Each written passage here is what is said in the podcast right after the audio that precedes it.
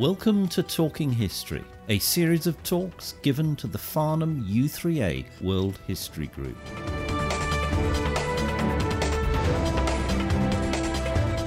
In this talk, John Hambley tells us about the Amritsar massacre and its aftermath. Please note the quotations used in this talk and the actions taken by the participants reflect attitudes held by some people in April 1919. Such attitudes are not held by the speaker, John Hambley, the members of the Farnham U3A World History Group, the Farnham U3A, or the Mr. T podcast studio. In the period prior to the First World War, there had been an amount of agitation in India for a degree of self government in India. The participants in the agitation can be loosely divided into three categories. First category comprised the revolutionaries who sought their end by violence. Two bombs had been thrown at Lord Minto, who was then Viceroy, in 1905.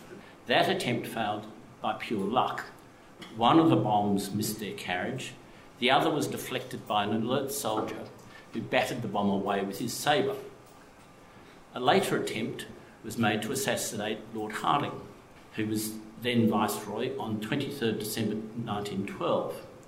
A bomb was thrown at the howdah in which Lord and Lady Hardinge were riding. Fortunately for them, the blast was mainly absorbed by the elephant driver who was killed. The Hardinges were injured, though not that badly.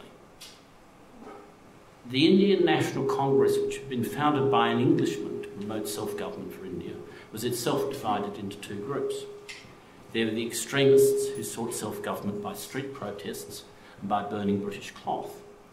The moderate faction, on the other hand, politely and respectfully petitioned the British to grant the Indians greater rights. The real problem from an Indian viewpoint was that they were, and under the British could only ever be, second class citizens in their own country. The type of self government that was being sought prior to the First War was dominion status. That is, they wanted to have a relationship with Britain which would have been similar to Canada, Australia, and possibly South Africa. That would have left Britain controlling the foreign policy and defence and probably other subjects as well. The British were particularly keen to hang on to control. India, as you all know, was the jewel in the crown. It was, at a more mundane level, Britain's biggest export market. It took some 10% of British exports in the years prior to the First War. Whether that economic result was a result of a conscious policy to deindustrialise the Indian economy is a matter of debate, which I won't go into here. It should, though, be noted that certain industries, such as the production of indigo, were maintained to support the British textile trade, particularly as the peasant growers of indigo would have far preferred to grow food, but they were coerced into growing indigo. In addition, India was a prime source of troops. Many of Britain's colonial wars were fought by Indian soldiers. And if you add the regular British army together with the Indian army together, it made one of the largest armies in the world. The racial attitudes of the British ranged from that of Edward VII, who seemed not to be racist at all, to those like Sir Michael O'Dwyer, who will feature in, heavily in our story. O'Dwyer, whose career was in the Punjab, was suspicious of all Indians and, in particular, loathed the Hindu bourgeoisie. In his memoirs, he quoted the, world, the words of Sir John Malcolm to the effect the Maratha Brahmins are keen, intelligent, and active, but generally avaricious and often treacherous with approval. There's no doubt that O'Dwyer believed that. The range of views went up and down the scale, but seem all to have been tinged by what we would describe as racism in most, though not in all cases. In many cases, that was manifested in an attitude that Indians were like children who could not be trusted to manage their own affairs. One essential part of the British Indian thought world was the memory of the Indian Mutiny. There was an apprehension which was not far below the surface that it might happen again. The consequence was that all disturbances tended to be viewed through mutiny eyes, and that the response to such disturbances was dominated by the desire to nip potential mutinies in the bud. In view of the pre war agitation, the British were very concerned to keep India quiet during the First World War. First, because of India's role as a source of troops and material for the war effort, and secondly, to enable a reduction in the number of British troops stationed there. The British adopted two strategies. The first was the introduction of the Defence of India Act in 1915. That, in part, was at the instance of Sir Michael O'Dwyer. That appears to been modelled on the Defence of the Realm Act in Britain. The Defence of India Act gave the Indian government extensive powers to curtail civil liberties. The government could arrest and imprison on its say so, it could hold trials in secret, it could hold trials without juries, it could make orders restricting where people could go and live. The second strategy was to promise that steps would be taken to promote Indian self government after the war. The self government provisions were encapsulated in the Montagu Chelmsford reforms, so called after Edward Montagu, the Secretary of State for India, and Lord Chelmsford, the then Viceroy. Those reforms were proposed in 1917. They satisfied no one. The men on the ground, that is, the British who were li living in India, both as officials and as civilians, hated the reforms. The Indians thought the proposals were far short of what had been promised. The reforms were based on a system of diarchy. Certain powers were to be allocated to the provinces, where legislative councils with Indian representation were established. Important powers, though, such as finance, foreign policy, and defence, were reserved to the centre which remained under firm British control. The Indian government was sufficiently concerned about agitation that they established a committee under the chairmanship of Mr Justice Rowlatt of the High Court in London. He was brought out to India to chair the, the committee, and that committee was to consider what should be done about agitation after the war, when the Defence of India Act would no longer be operable. The committee comprised two British members and two Indian members, as well as the President. The committee presented its report on 15th April 1918. The report was unanimous, which I think is important. The report set out considerable detail about historic conspiracies going back into the 1890s, but not much about present conspiracies, probably because there weren't any. The committee expressed concern about the inability to obtain convictions because of the lack of admissible evidence, which as a lawyer I would have thought was fairly significant. The committee was concerned that once the war ended, the provisions of the Defence of India Act would no longer be available. The committee recommended that further draconian legislation be enacted, essentially continuing the wartime provisions into the peace. These would have the effect of continuing the extensive curtailment of civil liberties so that the government would be able to restrict the movement of people, conduct trials by judge alone and in secret. The committee's recommendations were given effect to by the Anarchical and Revolutionary Crimes Act, also popularly known as the Rowlatt Act. This also empowered the government to imprison people without trial. From a public relations viewpoint, the Rowlatt Act was a disaster. The general feeling was that the government had, instead of taking a step to promote Indian self government, had taken a step back.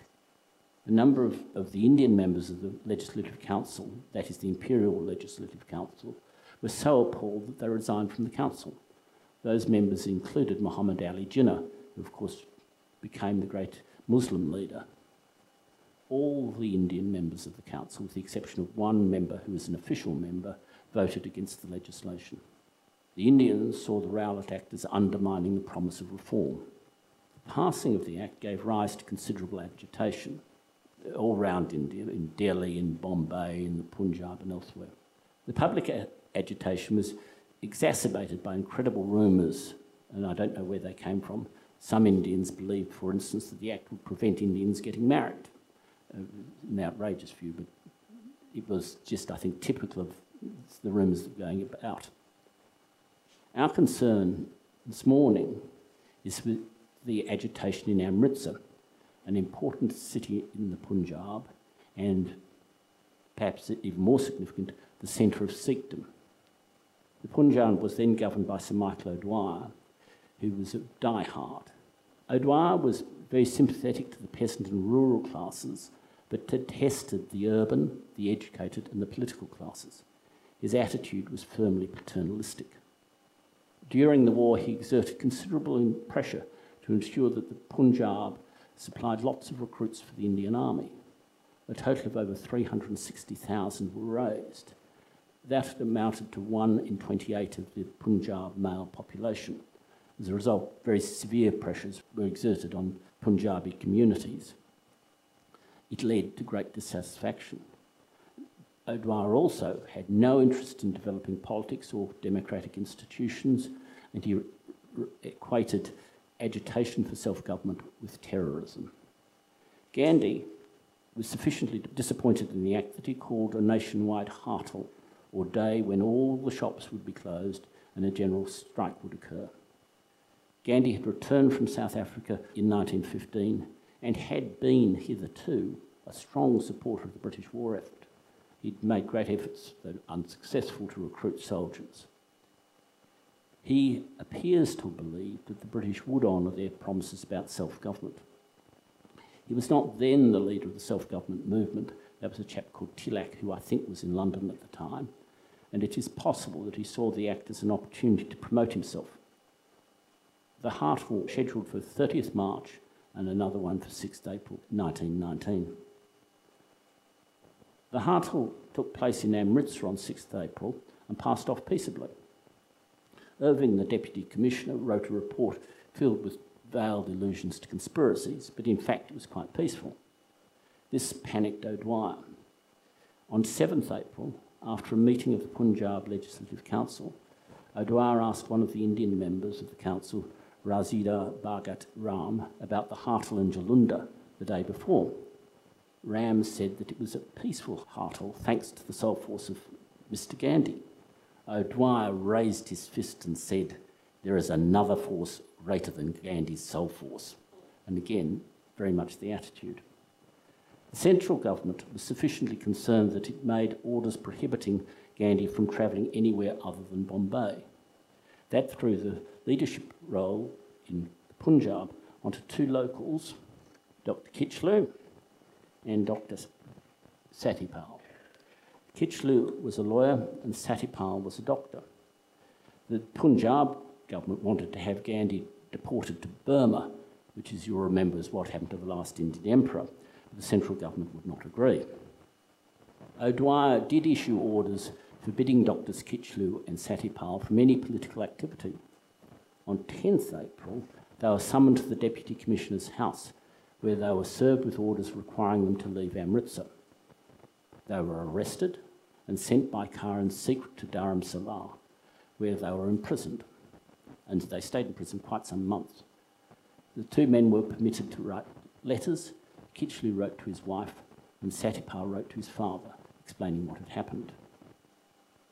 Once the news of the arrests and deportations had circulated, many of the citizens became very annoyed. A peaceful and unarmed crowd formed and set off for the Deputy Commissioner's bungalow to request the release of Kitchlew and Satyapal.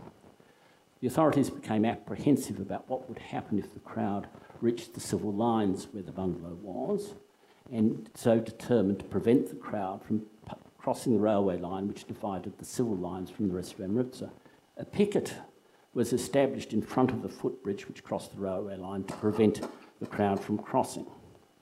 The crowd became quite excited despite the efforts of various Indian barristers who were seen as having an authority over the crowd to calm it down. In due course, the picket fired at the crowd while the barristers were still trying to calm it. The barristers were pretty upset as they fired while they were still among the crowd and nearly got hit. The picket managed to kill several men. The effect was unfortunate. The anger of the crowd was exacerbated by their perception that unarmed civilians seeking to present a petition to the Deputy Commissioner had been killed crowd's anger was then turned against any European that they came across. It appears that the officers in charge of the picket had panicked. Some of the crowd proceeded to move away from the railway back into the centre of the city. Two of the railway men were attacked. Station Superintendent Bennett was badly beaten up, and a guard, T.W. Robinson, was killed. The crowd attacked the telegraph office and then proceeded down the main road, attacked the telegraph office, and then it attacked the National Bank, which had remained in, open on 6th April despite the Hartal, and murdered two bank officials. Chartered Bank was also attacked, that's a bit further down. The European staff of that bank were rescued by Ahmed Jan and 25 police officers. The road down which the crowd was proceeding entered the Kotwali, or police station. The police seem, apart from the rescue of the Chartered Bank staff, to have been quite passive and to have made no attempt to control the crowd. Meanwhile, rumours started to circulate that the British had poisoned the water supply, which was a recurrent theme in India. In 1908, for instance, during the plague, the Indian noticed that only Indians were affected by the plague. It was rumoured that the British were the source of it. On the way into the city, the crowd drew near the female hospital. There was a dispensary opposite some of the wounded were brought, though the hospital refused to treat them. Dr. Isabel Easdon was in charge of the hospital and decided instead to close it. She was standing on the roof of the hospital, watching the wounded being brought to the dispensary opposite. She inquired who had wounded the men. When she was told that they'd been wounded by the English, she said that the natives deserved it and served them right. She then referred to the doctor who was trying to treat one of the wounded as a fool. Unsurprising, the crowd, some of whom could hear these remarks, became even more excited and they stormed the hospital. Dr. Easdon was successfully hidden by her Indian staff. One of them later disguised her in a burqa so she could get away. Miss Sherwood, on the other hand, a missionary who ran various schools in the area, was not so lucky. She was caught up on her bicycle by the crowd and badly beaten. She was left for dead. She was later rescued by the Indian father of one of her students, who took her to his own house before she was taken to the fort where most of the British women and children had been taken for safety. The crowd at the railway bridge, or some of the crowd, moved towards Hall Gate. When they heard that the railway pickets had been reinforced, they were concerned that the military were going to besiege Amritsar. Seeing that as an offensive step, the crowd drifted back to the bridge. The Indian barristers continued their calming efforts. The picket had been reinforced with 12 men from the Somerset Light Infantry. Later that morning, the picket opened fire for the second time, with, but without any warning, and killed some 20 or 30 people. A number of them died instantly, a number of them were shot in the back. The result of all the rioting was that the British believed by the night of 10th April that they had lost control of Amritsar. On the evening of 11th April, Brigadier Dyer arrived. He apparently decided to leave Jullundur, where he was officer commanding, without any orders, but no one seems to have objected. He was then in his mid 50s. His career had been moderately, but not very successful. He was a brigadier, but not a higher rank. He told his son Ivan, who was serving in Jullundur, that Hindu and Muslim had united and that he was concerned that trouble was coming. There's again a recurrent theme from the British viewpoint you had to keep the Hindus and Muslims separate. If they got together, the British were terribly concerned it might be curtains for them. Dyer was born in India. His father was a brewer. He'd been born in in, actually in the Punjab at Murree, a hill station. He initially attended Bishop Cotton's school before being sent to Ireland for the rest of his schooling. He later returned Sandhurst before being commissioned into the British Army, in turn before transferring to the Indian Army. He had served in Ireland, Burma, the northwest frontier, Persia, and Baluchistan. When he arrived, he immediately assumed command of the troops in Amritsar. The reason for Dyer turning up in Amritsar is an area that I think could be explored in greater depth. It seems quite strange to me that Dyer, who's officer commanding Jullundur, should just abandon his command and proceed off to Amritsar without any orders. So there may be more to that than we know. The civilian authorities in Amritsar were sufficiently unnerved by what was happening, indeed, they appear to have lost their heads, that they handed control of Amritsar over to Dyer though martial law was not proclaimed until the 15th of April. despite O'Dwyer's early request for martial law. The effect of the handing over authority to Dyer was that he appears to believe that he was not constrained by any law and acted accordingly. So on, on 12th and 13th April, he ordered the arrest of various people who'd been seen at various meetings without any warrants. On the morning of 12th April, Dyer assembled a force of 50 British troops and marched them through the hall gate down to the town hall as a show of force. Later that morning, after a reconnaissance plane had reported that thousands of people were gathered near the Sultanwind Gate, Dyer assembled a further force of 125 British troops, 310 Indian troops, and two armoured cars.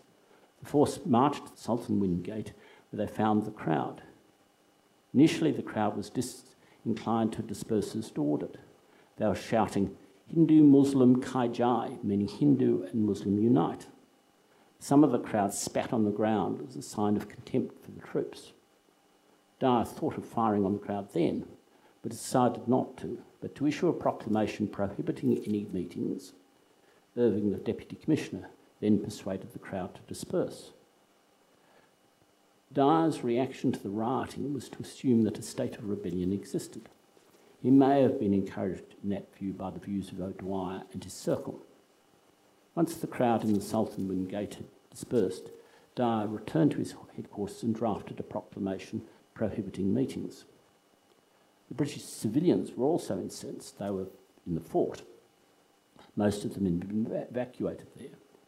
There on 12th April, a Mrs. Ashford who'd complained to the Deputy Commissioner's wife about the inactivity of the authorities spoke to Dyer. She complained that the natives still had electricity so that they could use their lighting and their fans. That night, both the electricity and the water were turned off in the city as a collective punishment to the city. The military hoped that the deprivation of electricity and water would bring the city to its senses. Miles Irving, the Deputy Commissioner, when subsequently questioned by the Hunter Commission, found it difficult to credibly deny that the deprivation was an act of vengeance. At 9am on 13th April, a procession was formed in the city. It consisted of two police officers, Ashraf Khan and Babu Obadullah, who rode horses, followed by Malik Fatah Khan, the deputy revenue officer, and the town crier, who was riding in a bamboo cart. They were followed by a detachment of troops, who in turn were followed by Dyer, Irving as Deputy Commissioner, and various civilian officials in open cars.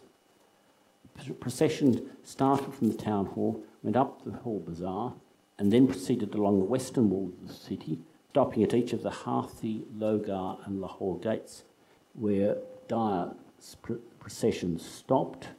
Somebody beat a drum, and the proclamation was read out. It was read out in Urdu, and it was explained in Punjabi. While the southwestern part of the city was well covered. The central part and the eastern part, including Jallianwala Bagh, were not covered at all. At each stop, the Deputy Revenue Officer read out two proclamations but explained them in Punjabi. For our purposes, the second proclamation, which is Dyer's proclamation, was more important. It had only been written that morning and no printed copies were available. The proclamation imposed a curfew from 8 pm Paragraphs 3 of the proclamation stated No procession of any kind is permitted in the city or any part of the city or outside of it at any time. Any such procession or gathering of four men will be looked on and treated as an unlawful assembly and dispersed by force of arms if necessary. The first proclamation, of which printed copies were available, also stated all meetings and gatherings are hereby prohibited and will be dispersed at once under military law. The procession continued for more than three hours, making 19 stops. It went nowhere near the Golden Temple or Jallianwala Bagh. Dyer admitted to the Hunter Commission, I confess I do not know how far we penetrated into the city. I do not know the city very well. Consequently, he had to admit there may have been a good many who had not heard the proclamation. Sunday, 13th April, was the day of the Baisakhi festival, which is the anniversary of the creation of the Sikh community. As a result, there are a lot of people coming into the city from outside villages, despite the ban on third class rail travel. Dyer on his way back to his headquarters at Rambar, having ended the procession at about noon, was told that a meeting had been called for that afternoon. The meeting had actually been called the day before, namely on the 12th of April, by a fellow called Hans Raj, and was in response to earlier proclamations. Dyer apparently believed that the meeting was an immediate challenge to his authority. Indeed, Dyer considered that the calling of the meeting was a deliberate defiance of the proclamation. Dyer later said that I knew that the final crisis had come and that the assembly was primarily of the same mobs which had murdered and looted and burnt three days previously. I don't know how he could have known that, but he said he did, and showed their truculence and contempt of troops during the intervening days. That it was a deliberate attempt, uh, challenge to the government forces, and that if it would not, not dispersed, dispersed effectively, with sufficient impression upon the designs and arrogance of the rebels and their followers, we should be overwhelmed during the night or the next day by a combination of the city gangs and the still more formidable multitude from the villages. In calling the meeting, Raj had said that Lala Kanhaiya Lal would be attending. Kanhaiya Lal was a respected pleader or barrister, but he had not in fact been approached by Raj at all and was unaware of the meeting. The use of his name lent a veneer of respectability to the meeting and led some Indians to believe that it had the sanction of the Deputy Commissioner. The meeting called for 13th April was to be held at Jallianwala Bagh, which, despite its name, was not a garden but simply a piece of waste land. It measured 200 yards by 150 yards and covered about six and a half acres. Dyer was told at 4 pm that the meeting was proceeding. He had 340 available troops. A number of other troops were left as a garrison for the fort, where the women and children were. As well, Dyer left a reserve of 50 men at his headquarters at Rambar and posted five pickets of 40 men each at the main gates into the city, including Hall, Lahore, and Sultanwind. That left Dyer with 50 men, of whom 25 were Gurkhas and 25 were Baluchis from the 54th Sikhs, 59th Scinde Rifles. There were an additional 40 Gurkhas, but they were armed only with kukris. The force was accompanied by two armoured cars, one of which was a Geoffrey Russell car, protected with armour plate, and with a revolving turret mounting a Vickers machine gun.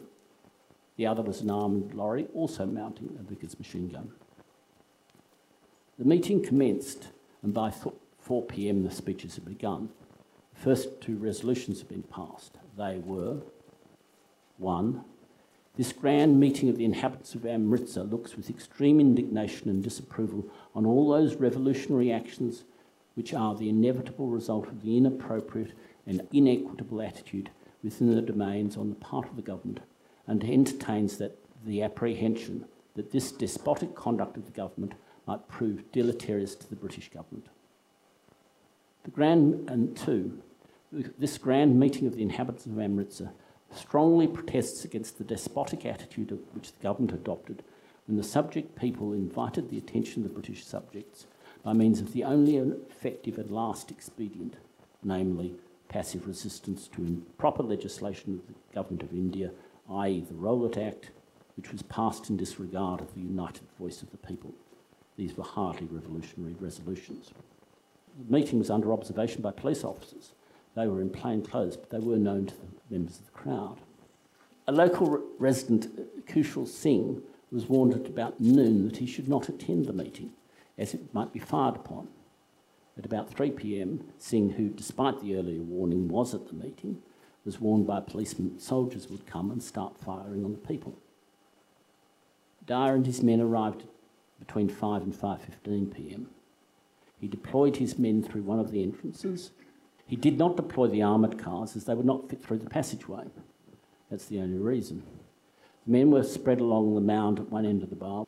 Dyer gave the order to fire without any warning he directed the fire. He directed it first at the centre of the crowd where there were most people, and after people were trying to escape through the entrances, he directed the fire onto those entrances. The subsequent inquiry, Dyer was asked, on the assumption that there was that risk of people being in the crowd who were not aware of the proclamation, did it not occur to you that it was a proper measure to ask the crowd to disperse before you took to actually firing upon them? Dyer said, No. At the time, it did not occur to me. I merely felt that my orders had not been obeyed, that martial law had been flouted, and that it was my duty to immediately disperse it by rifle fire. In answer to another question, Dyer said, My mind was made up as I came along in my motor car. If my orders were not obeyed, I would fire immediately. Dyer also admitted he could have dispersed the crowd without any firing at all, but did not try because he believed that the crowd would reassemble and he would look like a fool. He also admitted that he would probably would have used his machine guns if he could have got the armoured cars through the entrance. In other words, Dyer had determined to fire if he found a crowd. His objective was to teach the Indians a lesson. He conveniently ignored martial law had not then been proclaimed. Dyer's men fired for about 10 minutes. They fired 1,650 bullets, or 30 men, bullets per man, at pretty much point blank range. It's unclear how many were killed and wounded. The best estimate is that 379 were killed, including some children, and over a thousand were wounded. At least one of those wounded was hit by a ricochet outside the bar in any case. The British were very coy about accepting these figures and tried to downplay the casualties for a long time. Once Dyer's men had fired their ammunition, he turned around and returned to his headquarters. He made no attempt to have the wounded treated. He had no, no attempt to find out how many people he'd killed. His first report said that about 200 were killed. O'Dwyer was first told about the killings by Gerard Wathen, who was the principal of the uh, Khalsa College, and, and a Mr. Jacob, a civil servant. They drove up from Amritsar to Lahore on the night of the 13th to tell O'Dwyer what had happened. Wathen wanted O'Dwyer to disavow the shootings.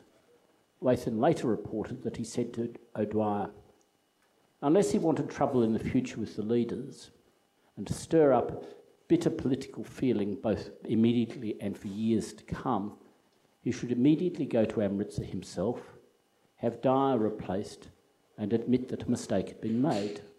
Not the actual firing, but in the amount that had been done. O'Dwyer was very annoyed at being spoken to like that, but took the advice to a very limited extent. He sent Kitchin, who was then the Commissioner of Lahore, to Amritsar to ensure that no more shooting took place.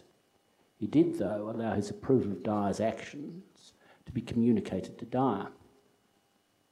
Dyer had proclaimed a curfew from 8 pm and enforced it by marching through the city with his troops at 10 pm. This is on the 13th. This meant that the wounded who were still at Jallianwala Bagh could obtain no treatment overnight. The conduct of Lieutenant Colonel Smith a civil surgeon in treating some of the wounded on the 10th and then having them arrested ensured that few of the wounded sought his assistance. In any case, Smith refused to treat them or to permit his assistant to treat any of the wounded. One case is recorded of a fellow called Davi Chand who was wounded in the leg. His father could not obtain medical assistance. Some doctors refused because of the curfew but others said that the martial law authorities had forbidden them from assisting the wounded. The upshot was that the young man bled to death, leaving a widow and two young children. A Dr. Kedarnath, who treated many of the wounded, noted that the injuries were either in the back or on the soles of the feet, suggesting they were shot while trying to disperse or while laying down. Dyer, the following day, called a meeting of the local leaders, magistrates, and men of influence and said in Urdu, You people know that I am a soldier and a military man. You want war or peace? If you want peace, obey my orders and open your shops at once, or I will shoot. You must inform me of the badmashes, I will shoot them. Martial law was finally proclaimed on 19th April, but at O'Dwyer's request was backdated to 30th March so that men the authorities were convinced were behind the unrest could be tried without worrying about any of the legal niceties, such as whether there was any admissible evidence. Dyer, in his enthusiasm for teaching the natives a lesson, made a number of orders purportedly under martial law, despite it not having been proclaimed. The most contentious of the orders was the crawling order. That required any Indian who was in Kucha Kuranwala, the street or alley in which Mr. Sherwood had been attacked, to crawl the length of the street. Dyer did not bother to check whether the residents could exit their houses except along the street. Dyer claimed that this order was to stop his troops from taking reprisals, but it's more likely that it was a pure act of vengeance.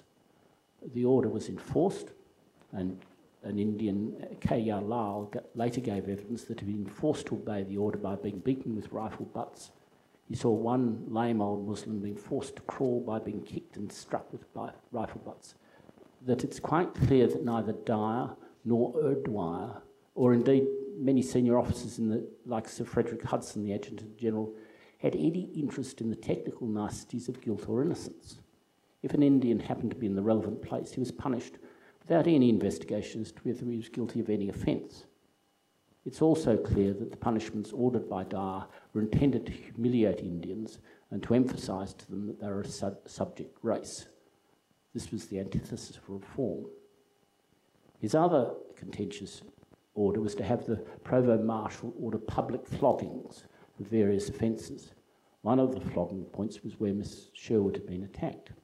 Despite very strict censorship in the Punjab, news of the massacre started to leak out. The Times in London reported the incident on 19th April, but said that there were only 200 casualties. In the succeeding weeks, O'Dwyer made no attempt to find out how many casualties there'd been. Even in his memoirs, O'Dwyer never acknowledged the extent of the casualties. Although O'Dwyer believed that the Amritsar riots were part of a conspiracy against the British, he was never able to find or produce any evidence to that effect. Some British intelligence officers apparently believed that the Amritsar riots were part of a conspiracy financed by the Bolsheviks, but in May, the Director of Central Intelligence pointed out there was no evidence to that effect. Even Millicent Wathen, whose husband Gerard had warned O'Dwyer of the probable consequences of Dyer's action, wrote to a friend in England. The order went out that no meetings were to be held. The blackguard leaders told the mob that we should never dare to fire, so a huge meeting elected. They got their deserts this time, for the troops were ready and fired and killed over 200, and a good thing too. Fear is the only thing by which you can rule a wild, uneducated crowd, and thank heaven Sir Michael and General Dyer acted as they did. I don't care what Gerard says or any of the other sentimentalists. The shooting was drastic, but it was needed, and it has done more good than 100 years of soft talk and reasoning, and I believe it will carry more weight than all the subtle lies and reasonings of these seditionists. For the people have learnt that after certain limits, we do at last turn and hurt, and that is a fact. The reverse of those views can be seen in the testimony of Mian Feroz Din, an honorary magistrate. He described how terrified people were of being flogged for failing to salam the general, the way the British treated prisoners, and the effect on Indian opinion. He himself had seen evidence of torture inflicted by the British.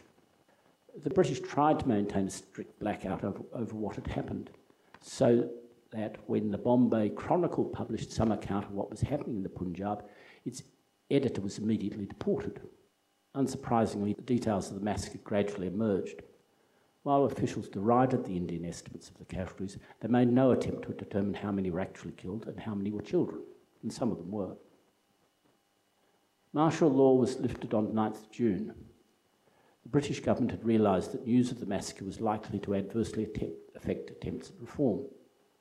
Montagu, as Secretary of State, directed Lord Chelmsford to hold an inquiry into the disturbances. Lord Chelmsford formally announced the inquiry on 14th October 1919. The inquiry was into all the Rowlatt Act disturbances in India. It was not limited to the disturbances in the Punjab. It was chaired by Lord Hunter, a Scottish judge, and consisted of four British members and three Indian members. Two days later, an unofficial investigation was launched by the Indian National Congress. It only covered the disturbances in the Punjab. It is reasonably clear that the intention of the government inquiry was to whitewash the government. Unfortunately, there was no cooperation between the two inquiries. Congress refused to participate in the Hunter inquiry while Drs. Kitchlew and Satyapal were still imprisoned. By the time they were released as a result of a government amnesty, and Congress indicated it was prepared to participate, the Hunter inquiry had finished its hearings in the Punjab and refused to reconvene. The result was that the Hunter inquiry only questioned official witnesses, while Indians who were not official spoke to the Congress inquiry. The British authorities were sufficiently concerned about the disturbances, they, they rammed an act of indemnity through the Legislative Council to exonerate any of the officers whose conduct might otherwise have been open to attack. The effect of the Act was that no action could lie against any officer for anything done under martial law in good faith and in the reasonable belief that the action was necessary for the purposes of martial law. As a whitewash, the Hunter inquiry was a failure. Two reports were submitted. One was by the British members, and while it was mildly critical, reserved its main criticism for Dyer. The minority report was from the Indian members. While the minority agreed with the majority on many points, it came to different conclusions with regard to Dyer and O'Dwyer. While the majority report criticised Dyer, it did so in rather restrained terms. The action taken by General Dyer has also been described by others as having saved the situation in the Punjab and having averted a rebellion on a scale similar to the mutiny. It does not, however, appear to us possible to draw this conclusion, particularly in view of the fact that it does not prove that a conspiracy to overthrow British power had been formed prior to the outbreaks. They also said, in continuing to fire for as long as he did, it appears to us that General Dyer committed a grave error. They also concluded that Dyer's desire to produce a moral effect by prolonged firing was a mistaken concept of his duty. They failed to condemn his, fa- his failure to assist the wounded. With regard to the crawling order, the majority said, the order is certainly open to the objection that it caused unnecessary inconvenience to a number of people and that it unnecessarily punished innocent as well as guilty.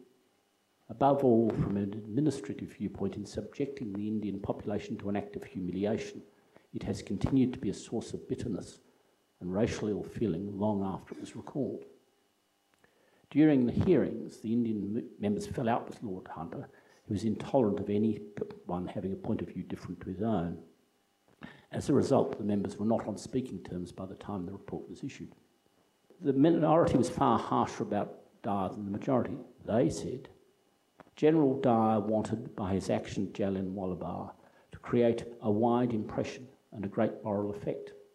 We have no doubt that he did succeed in creating a very wide impression and a great moral effect, but of a character quite opposite to the one he intended. The story of this indiscriminate killing of innocent people, not engaged in committing any acts of violence, but assembled in a meeting, has undoubtedly produced such a deep impression throughout the length and breadth of the country, so prejudicial to the British government, that it would take a great deal and a long time to rub it out. The action of General Dwyer, as well as some of the acts of the martial law administration to be referred to hereafter, have been compared to acts of frightfulness committed by some of the German military commanders during the war in Belgium and France. It was pleaded that General Dyer honestly believed that what he was doing was right. This cannot avail him he was clearly wrong in his notion of what was right and what was wrong. And the plea of military necessity is the plea that has always been advanced in justification of the Prussian atrocities. General Dyer thought he had crushed the rebellion, and so Michael O'Dwyer was of the same view there was no rebellion which required to be crushed. Until the findings of the Hunter Commission, Dyer had received the full support of the army. He was promoted on the outbreak of the Third Afghan War and played a significant role in it. Once the Hunter Commission had issued its findings, the Government of India on 3rd May 1920 referred them, them to the British government for its instruction.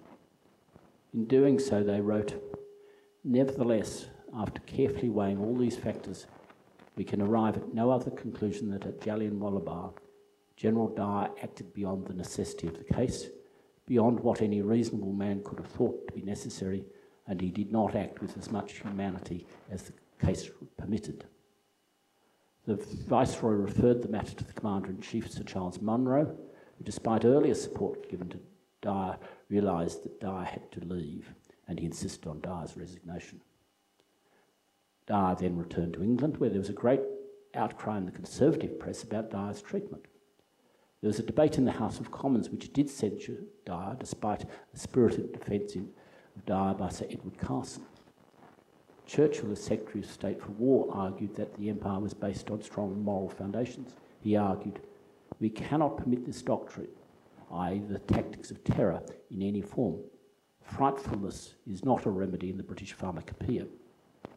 On the other hand, the House of Lords passed a motion that this House deplores the conduct of the case of General Dyer as unjust to that officer and as establishing a precedent dangerous to the preservation of order in the face of rebellion. Meanwhile, on the day of the debate in the House of Commons, the Morning Post, the Conservative newspaper, started a fund for General Dyer as the man who saved India. Quite rapidly, the fund grew to £26,000, a substantial sum in 1920. The Army Council determined that Dyer would be offered no further employment. He was already suffering from poor health. He then had two strokes and he died in 1927. Kipling, who had been a, a contributor to the fund, sent a wreath to his funeral with a somewhat two edged comment which read, He did his duty as he saw it. What were the consequences of Dyer's actions? In the case of Gandhi, he realised that the Indians had nothing to gain from the British and started to devote himself to creating a coalition of Muslims and Hindus to oppose British rule, albeit in a non-violent way. That conjunction was a great concern to the British, who usually relied on the support of the Muslims against the Hindus. Until Amritsar, as I have indicated, the Indian self-government movement was seeking dominion status. Thereafter, Indians realised that they needed complete independence. Would, I think, be correct to say that Amritsar did more than any other one incident to promote Indian independence. There is another issue that's worth considering. Kim Wagner, in what is generally a good book on Amritsar, makes the argument that Amritsar was simply an example of the way in which the empire was based ultimately on fear. In making that argument, he points to other examples, such as the retribution exacted by the British when putting down the mutiny. As he points out, the crawling order had its origin in a similar order made by General Neill, who forced Indian prisoners to crawl and lick up the blood in the house in Cawnpore where the women and children had been killed. Churchill's speech in the House of Commons was an attempt to argue that atrocities such as Jallianwala Bagh were an exception, that the empire was actually based on moral force. He asserted, governments who have seized upon power by violence and usurpation have often resorted to keep what they have stolen. But the august and venerable structure of the British Empire, where lawful authority descends from hand to hand and generation after generation, does not need such aid. Such ideas are absolutely foreign to the British way of doing things. Wagner's argument is that the reliance on what he calls racialised violence is part and parcel of the way the empire was governed. As well as examples from the Indian Mutiny. He refers to bombing of civilians in Iraq. He also refers to the use of bombers against unarmed crowds at Gujranwala during the Rowlatt attack disturbances. Some RAF planes were sent there to bomb and machine gun the civilians, uh, and they did, and they caused many casualties. Wagner also obtained support from a speech by, by J.C. Wedgwood, a Labor member in the Dyer debate in the House of Commons where he said, The complaint is not that General Dyer committed this crime. It's not just a question of punishing General Dyer. I agree with Mr. Gandhi, the great Indian, representing, I think, all that is finest in India, when he said, We do not want to punish General Dyer. We have no desire for revenge. We want to change the system that produces General Dyers. Wagner also goes on to accuse Churchill in his speech of hypocrisy, particularly in view of the fact that Churchill, as Secretary of State for War, was not far from unleashing the black and tans against the Irish nationalists as a means of rep- repressing them not long after. Without seeking to deny the force of the argument, I do not think it can simply be confined to the Empire. The British did similar things at home. There I'm referring in particular to the Peterloo Massacre, there are also other examples of troops, particularly in the later 19th century, firing on strikers. I suspect it's the response of any ruling group when under what appears to be an ex- existential threat.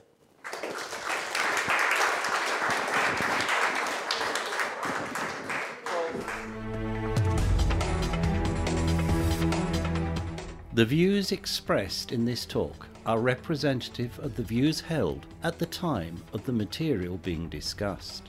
They do not necessarily represent the views of the speaker, the Farnham U3A History Group, or the team at the Mr. T Podcast Studio. This podcast has been produced by the Mr. T Podcast Studio in association with the Farnham U3A World History Group. Thank you very much for listening.